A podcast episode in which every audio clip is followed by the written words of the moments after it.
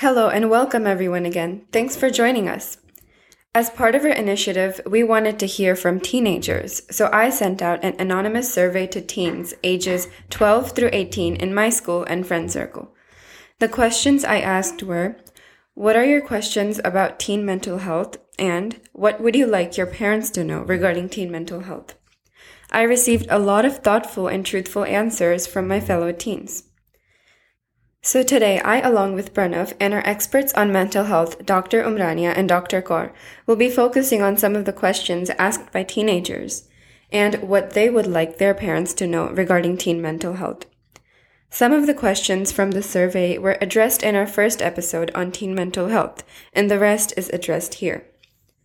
So the first question is How do you overcome sad feelings? Great question, Reeti. All of us feel sad sometimes. It usually occurs when something negative happens in our life, such as loss of loved ones or relationships, loss of the opportunity or things not working out for us with school or friends, etc. It is a normal emotion like any other emotion. Sadness makes us appreciate happiness. Like if sky is always bright and sunny, we will stop appreciating bright sunny days. That said, sadness is an uncomfortable emotion. Also, people around us may dismiss our feelings by saying things like, don't be sad. Our world around us often sees sadness as useless. So, first, we have to accept and embrace it rather than denying it. Dismissing or denying does more harm than help. When you bury the sad feelings, it does not go away. It can continue to crawl back up in various ways, like getting easily annoyed, yelling, or cause clinical depression.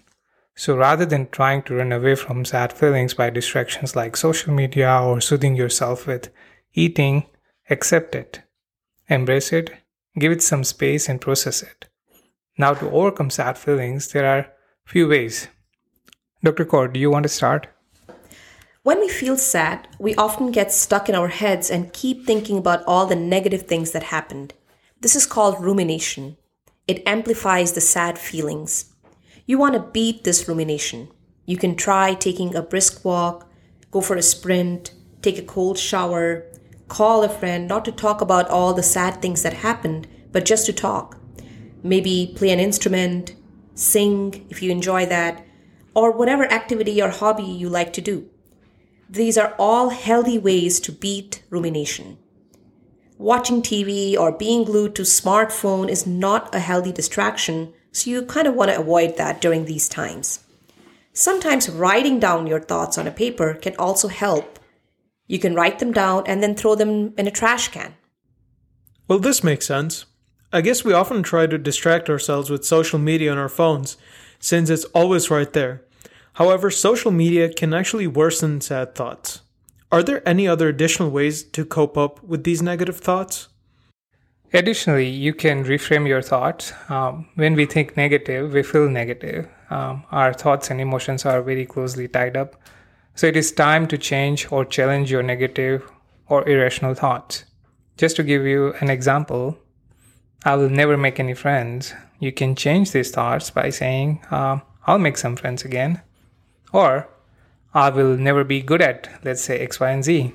You can change it by saying, I can be good at X, Y, and Z if I try. Thanks. Other than working on rumination and challenging your thoughts, are there any additional tips you have? Crying is another way that can help to provide release of the sad feelings. Think about the last time you cried. Did you feel better after crying? Usually the answer is yes. There are studies that indicate that crying helps to release chemicals that can improve mood and decrease our pain. Crying applies to everyone, regardless of your gender, including boys or men. It is not a sign of weakness, but rather could be taken as a sign for courage.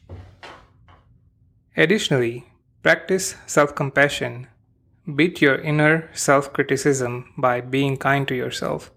Give yourself the same compassion as you would give to anyone else. Think about the words you use to criticize yourself. You will probably never say these things to anyone else.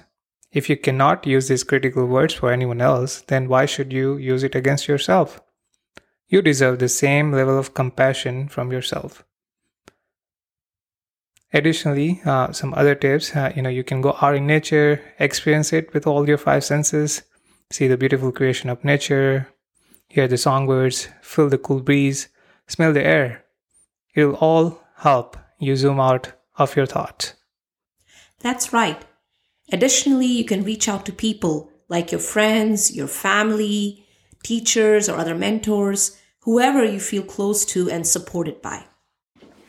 Just out of curiosity, what do you do to overcome sad feelings? Well, you know, over the time with practice, I've become uh, very self aware of different emotional states.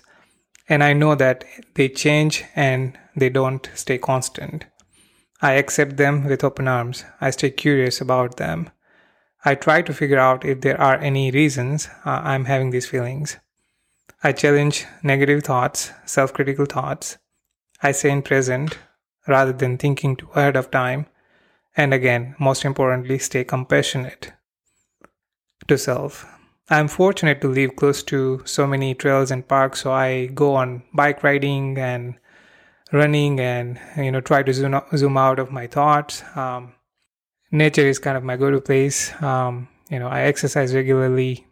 I have turned off my notifications on the phone, but it is still hard uh, to stay away from phone.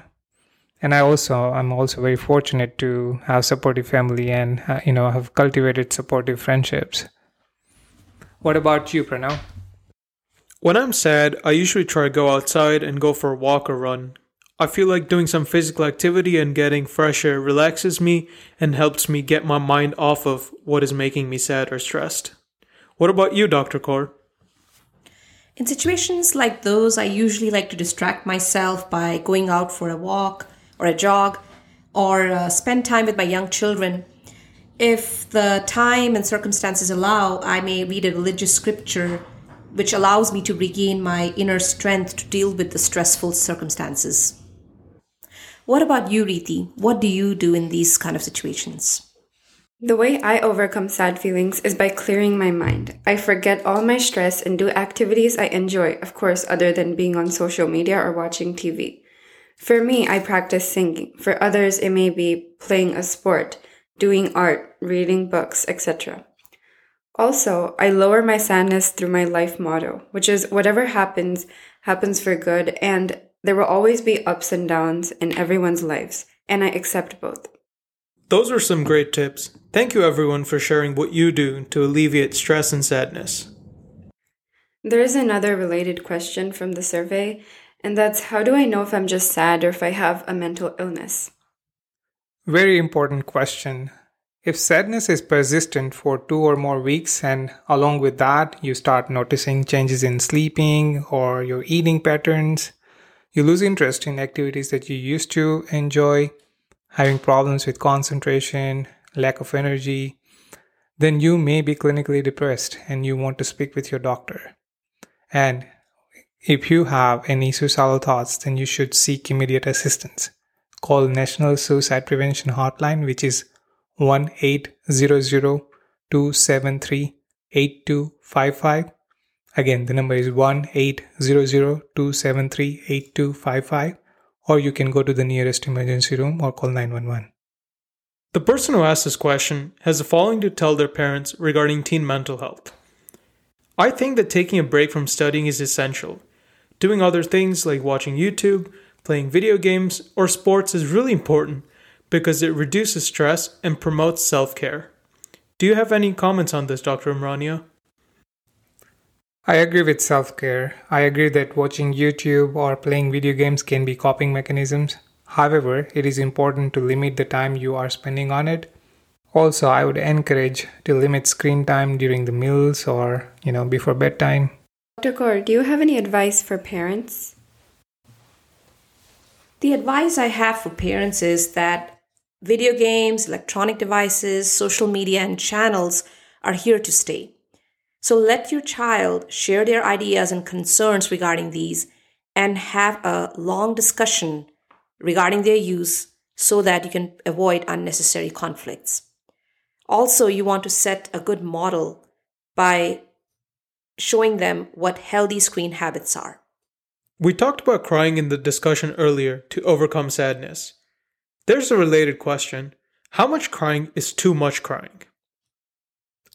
I don't think that there is a set limit or guideline. However, if you're crying often or on daily basis, it may be an indication that you are more sad than usual sadness related to daily life events. It may be a sign of depression or anxiety. I would advise you to speak to your doctor if you are crying frequently or feeling more sadder. Another question was How much of teen mental health issues are related to hormones?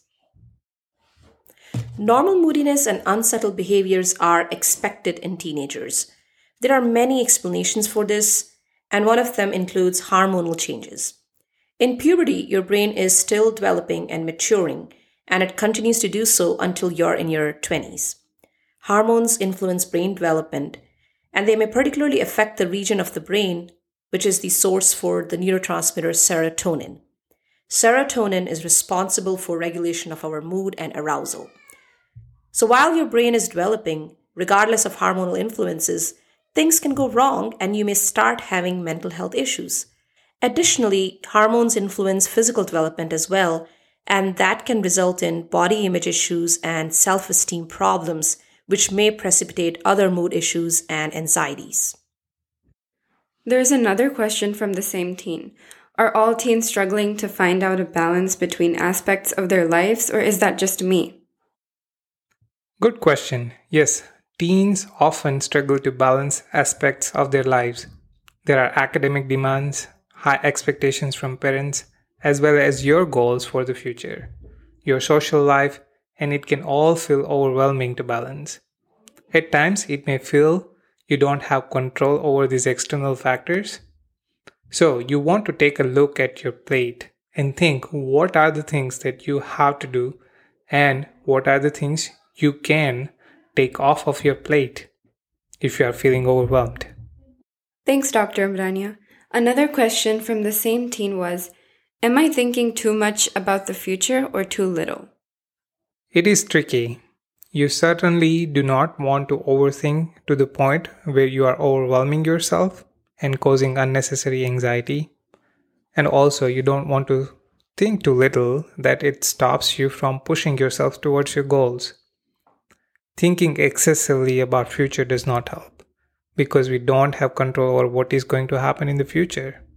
However, you can control what you are doing today which may affect your future.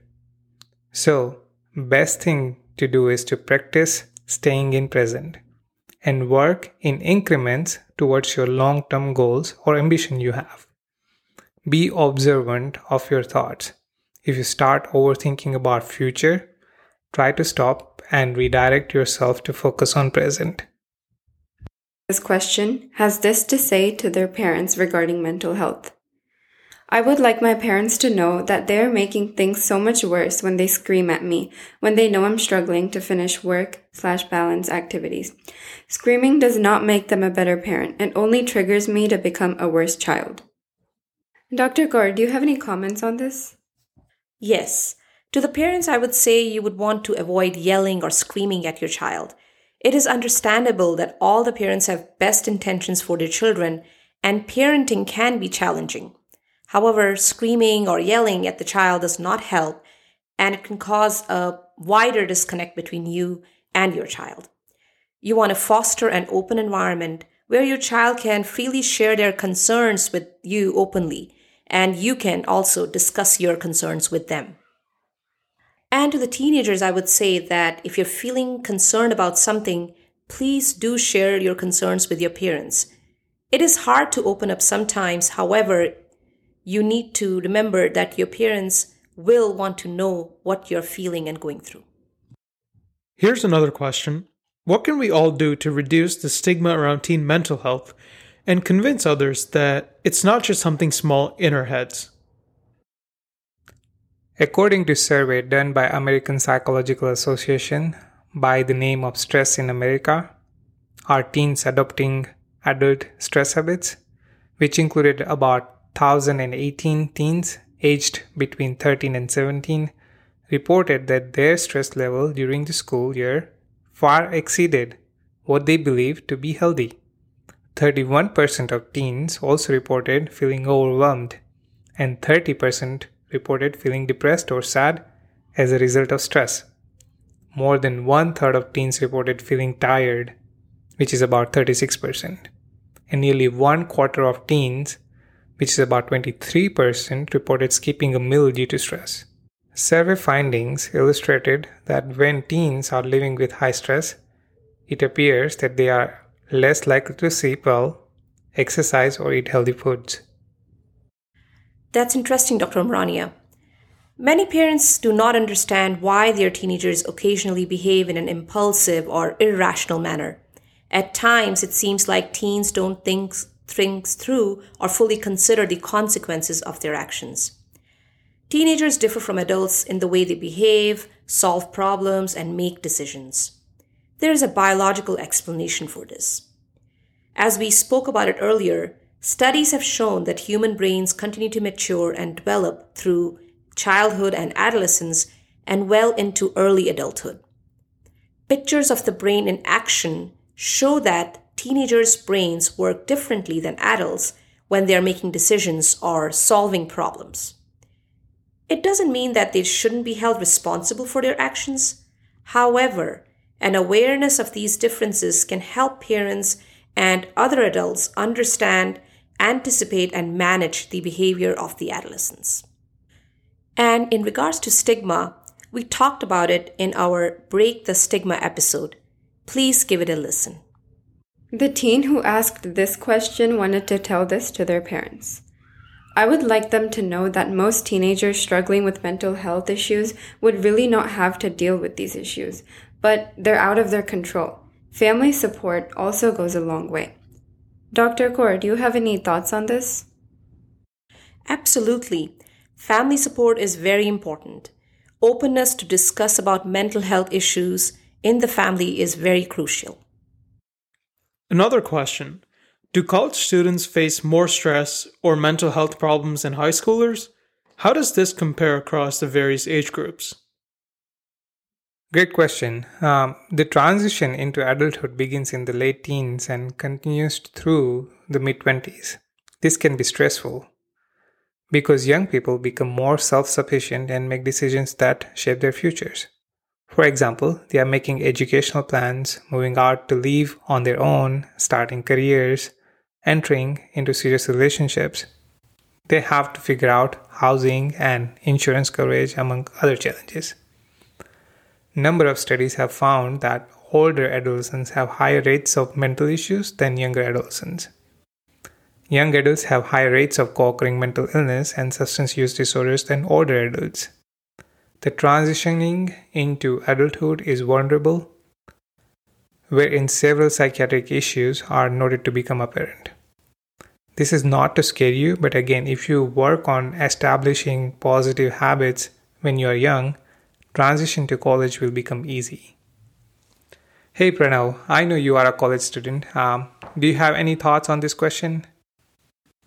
Personally, I noticed that the transition to college was a little bit stressful. However, in general, I've been less stressed in college as I have the freedom to choose my own schedule and prioritize the things that truly matter to me. Thank you so much, Pranav. That helped at least alleviate some of my stress of going to college. So here's our last question for the day Do you have any suggestions for stress management for college students? Certainly. Firstly, make sure to get enough sleep. Learn ways to develop healthy sleeping habits, which is also known as sleep hygiene. Look into the college's Health and Wellness Center there are many resources on campus for students with special needs and interests. Consider whether to request for a single room, if available, or have a roommate. Living in close quarters may require extra planning. A single room may offer more privacy, however, it limits your socialization. Partying on campus may occur. Speak honestly with your doctor how substance use will affect your condition and medications.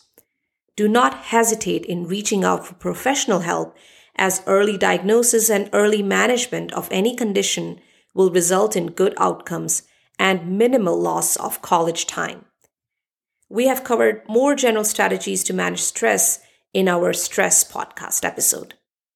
Here's what the teenager who asked this question has to say to his or her parents. Teenagers face a lot of mental stress and pressures that are completely different than what parents had to face when they were growing up. It would make such a big difference if parents did not invalidate their child's experiences, but instead supported them and acted as an adult that their kids would feel comfortable talking to about what they're going through, rather than being nervous about sharing their feelings. Yes, validation is very important. When we fail, we experience range of com- uncomfortable emotions like shame, anxiety, disappointments, anger.